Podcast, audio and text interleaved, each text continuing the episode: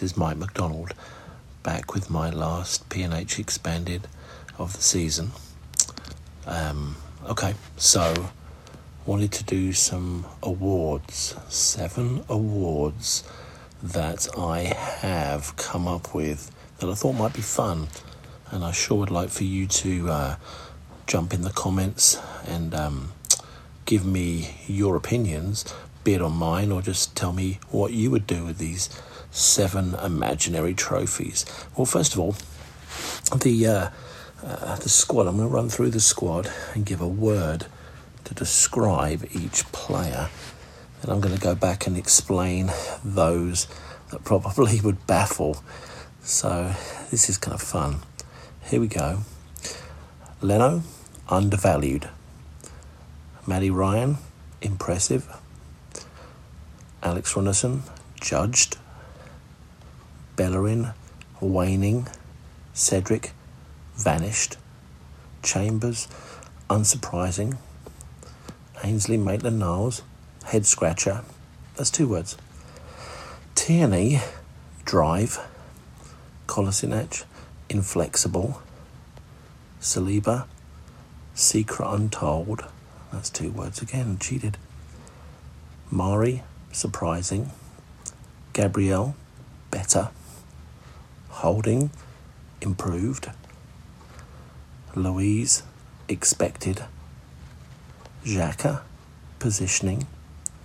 Partey future. Elneny, predictable. Willock, dilemma. Guendouzi, waster. Torreira, unfortunate. Ceballos, location. Odegaard, glide. Ozil, misunderstood. Saka, team sheet. ESR, mobile. Pepe, 2022. Aubameyang, hidden. Lacazette, surprising. Martinelli, energy. Nketiah, confidence. Nelson, who? And Willian uninterested.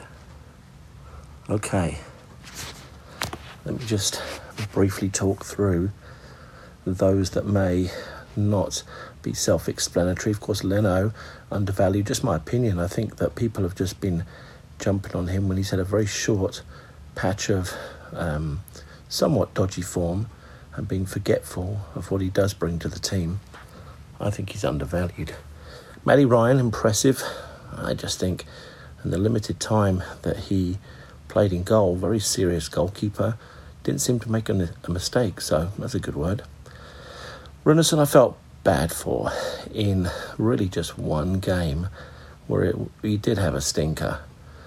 He was heavily judged, and I think that that was based on preconceived biases that the fan base had about the choice. And I felt bad for the guy, not that I wanted him to be part of our goalkeeping setup, but I thought that was all a little harsh.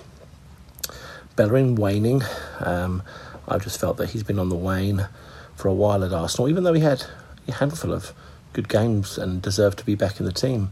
To his credit, Cedric vanished. Well, he just vanished. He, uh, I thought he was doing quite well, and that was sort of a feature of our season. Was there was a few players. Pepe was another one that, when he played well, he seemed to vanish too.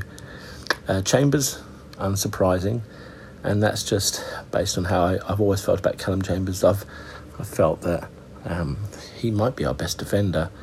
Um, just if you're looking at defending, and when he was a centre back before he got injured, I thought he was the best defender at the club at that point.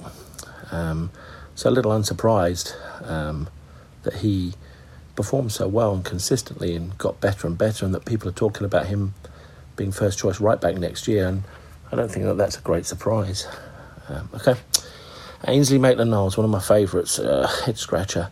And a head scratcher because I think um, I understand that he wants to play in midfield. I want him to play in midfield, but um, Arsenal played there right back as a central midfielder for a good part of the game, and I'm not sure he's going to be able until he proves it to play at a bigger club than Arsenal, and I think he's got a chance to be, you know, first choice at Arsenal at right back. I was had that chance. Not sure he'll get it again, but gosh, I just that's a head scratcher. That whole situation. Tierney drive, guy's got drive, determination, love it. Kolasinac inflexible, just the way he always ran in straight lines. Everything he did was in straight lines. In no flexibility in his hips. So Saliba, secret untold. There has to be something that went on there. It made no sense that he wasn't good enough to play against Dundalk. I mean, and Molde. Come on. something went on, right? Pablo Mari, surprising. Um, I was surprised that, considering he was in and out of the team, he was always solid or better than solid for the most part. Gabriel better. I just think that his ceiling is higher than the others, and he's the future, isn't he? Holding improved. Don't think anybody could doubt that he's improved. I wonder what his ceiling is. I think some people think he's hit it. Luiz expected. Luiz just did Luiz, didn't he? He was great. He was awful. and all of that is expected, right? Xhaka positioning, why he's so valued at Arsenal, knows where to stand, knows where to be, and that's a big part of the modern game. Partey, future.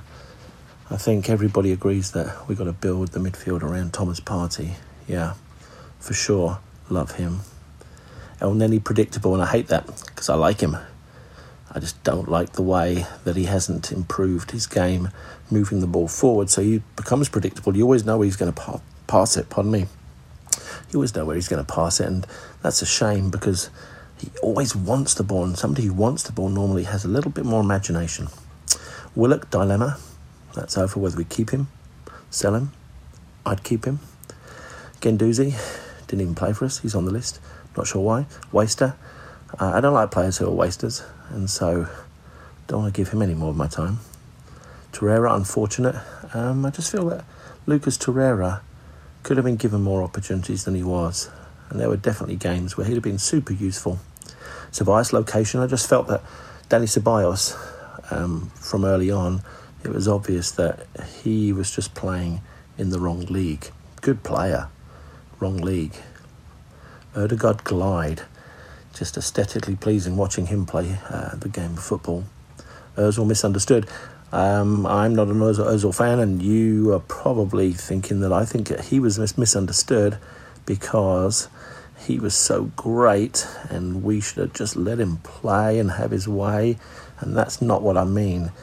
I think the whole thing over Mesut Ozil was misunderstood because he really wasn't very good in his latter years at all wasn't productive in the stat sheet to the eye, um, was turning in huge circles, slowing the game down, producing very little creativity and assists.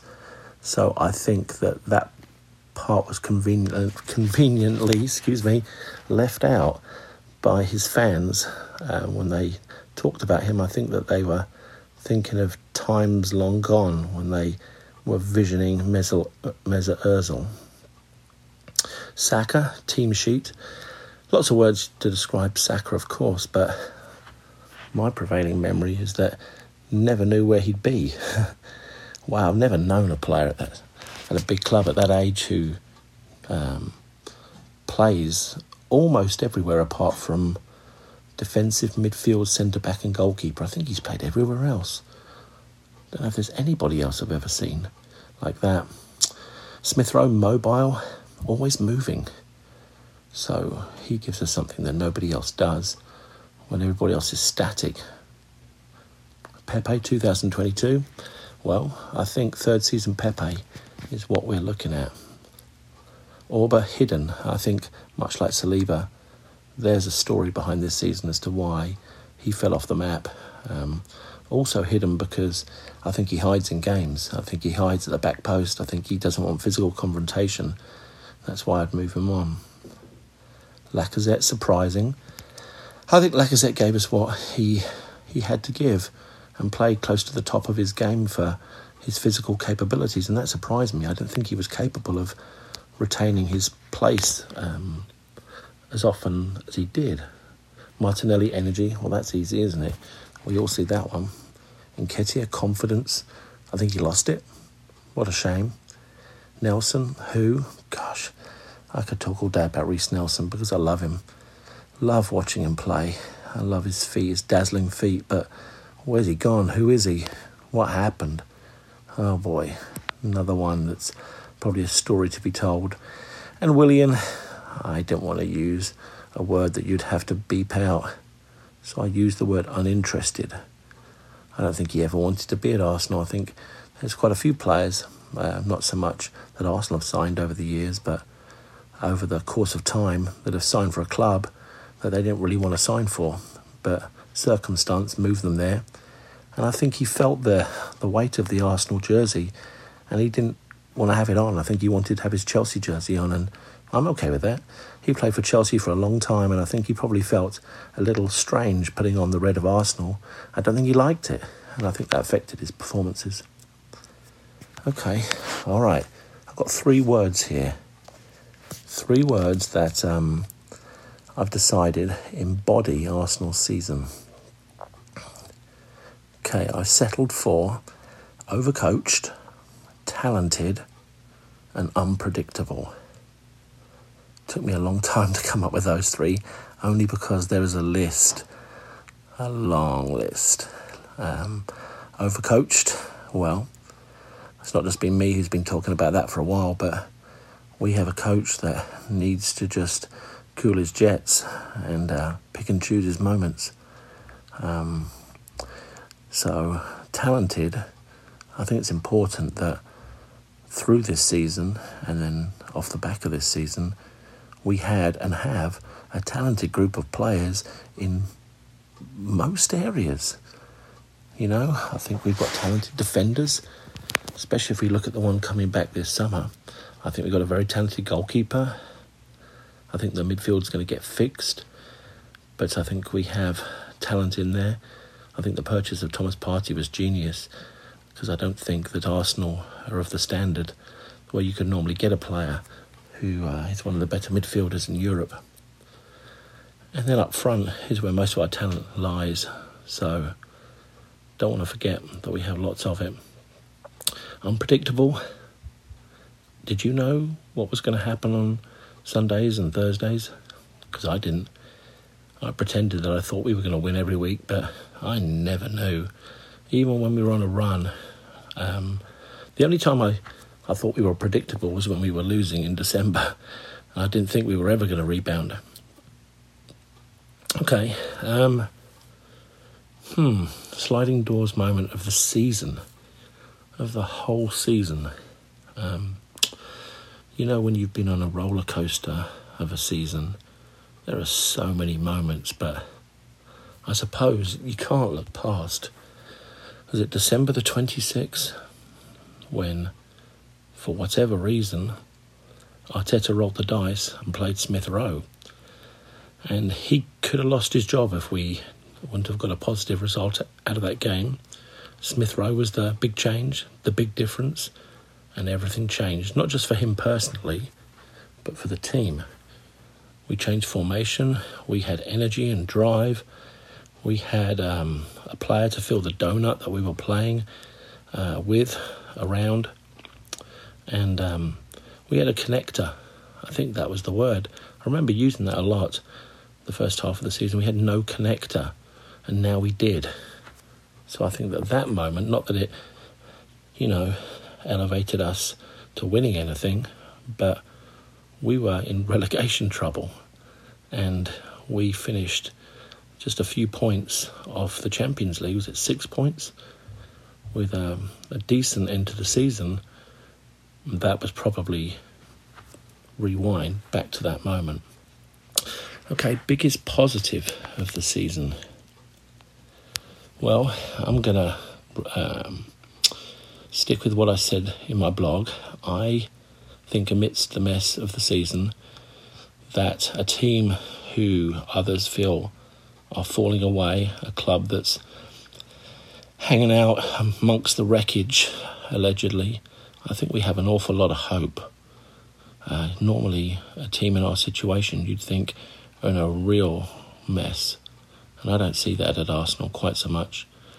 We could get ourselves in a mess again, let's not forget that. But um, I think with our younger players and some good signings, Gabriel and Partey in particular, and what looks like it's going to be a productive summer, I think the situation could flip.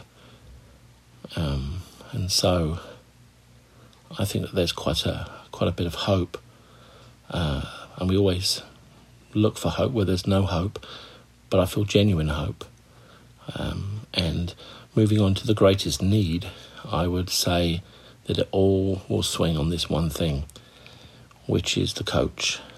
Um, I know that at board level it's not great, the owner's not great, but when you've got a coach who's as talented as I think Mikel Arteta is, but seems to have such a stubborn streak and a desire to control so much, I feel the greatest need is for him to show humility, for him in his post season review, like I've done, um, to sit down with his coaches and be bold enough to ask them for the truth. Well, what do they think of him and his performance? What could he have done better? And do something about it. Um, it's not any uh, rocket science, is it? To, to see that Arsenal just needed to press repeat on many occasions, especially that big game in the semi final when we're just trying to um, overthink, or he's trying to overthink, overcoach, um, be clever, trying to impress other coaches, um, impress us. I don't know exactly what he's trying to do, but um, sometimes I feel like the bottom line is he's overexcited. He spent the latter years of his career on the pitch trying to coach players, apparently. Then he sat on the sidelines, probably a little frustrated that he had all these modern ideas and all this talent and he wanted to express it but was limited. Then finally he gets a job and he gets, you know, maybe his ideal job straight away. So excited and as I have as a coach, just try to do too much um, too soon with with too many of his ideas. Um, sometimes as a coach, it's so hard to hold on to ideas and just give the players what they need, not what you want them to have, or to try and impress them with your knowledge to gain respect that way. I think the greatest need is for a Mikel Arteta to have humility, and I think that that's a basis for success and to turn his whole career around. Okay, two more. Uh, the realistic hope. I just hope for normal drama uh, next season. I can't believe that it's going to be plain sailing. It never is. There's going to be players that get injured. Some of them will get badly injured. We'll be disappointed at some transfers in and out. We'll be disappointed at some games and excited and be surprised, and all that's normal in the season uh, of an average football team. But it seems to be the last five years at Arsenal hasn't been normal. There's been some extraordinary things happening before the season, during the season, on the field, off the field, um, over here in the United States with the owners, and it's just not normal. We need some rest from that, not this bonus drama Let's just have some normal drama next season, shall we? Lastly, surprise of the summer. Um, I've gone for uh, exit. Not being talked about at all, probably because nobody believes that Arsenal will be able to sell him. Um, I'm not saying that I, I'm sure that that will happen. I just won't be surprised because I think that you've got a couple of problems there.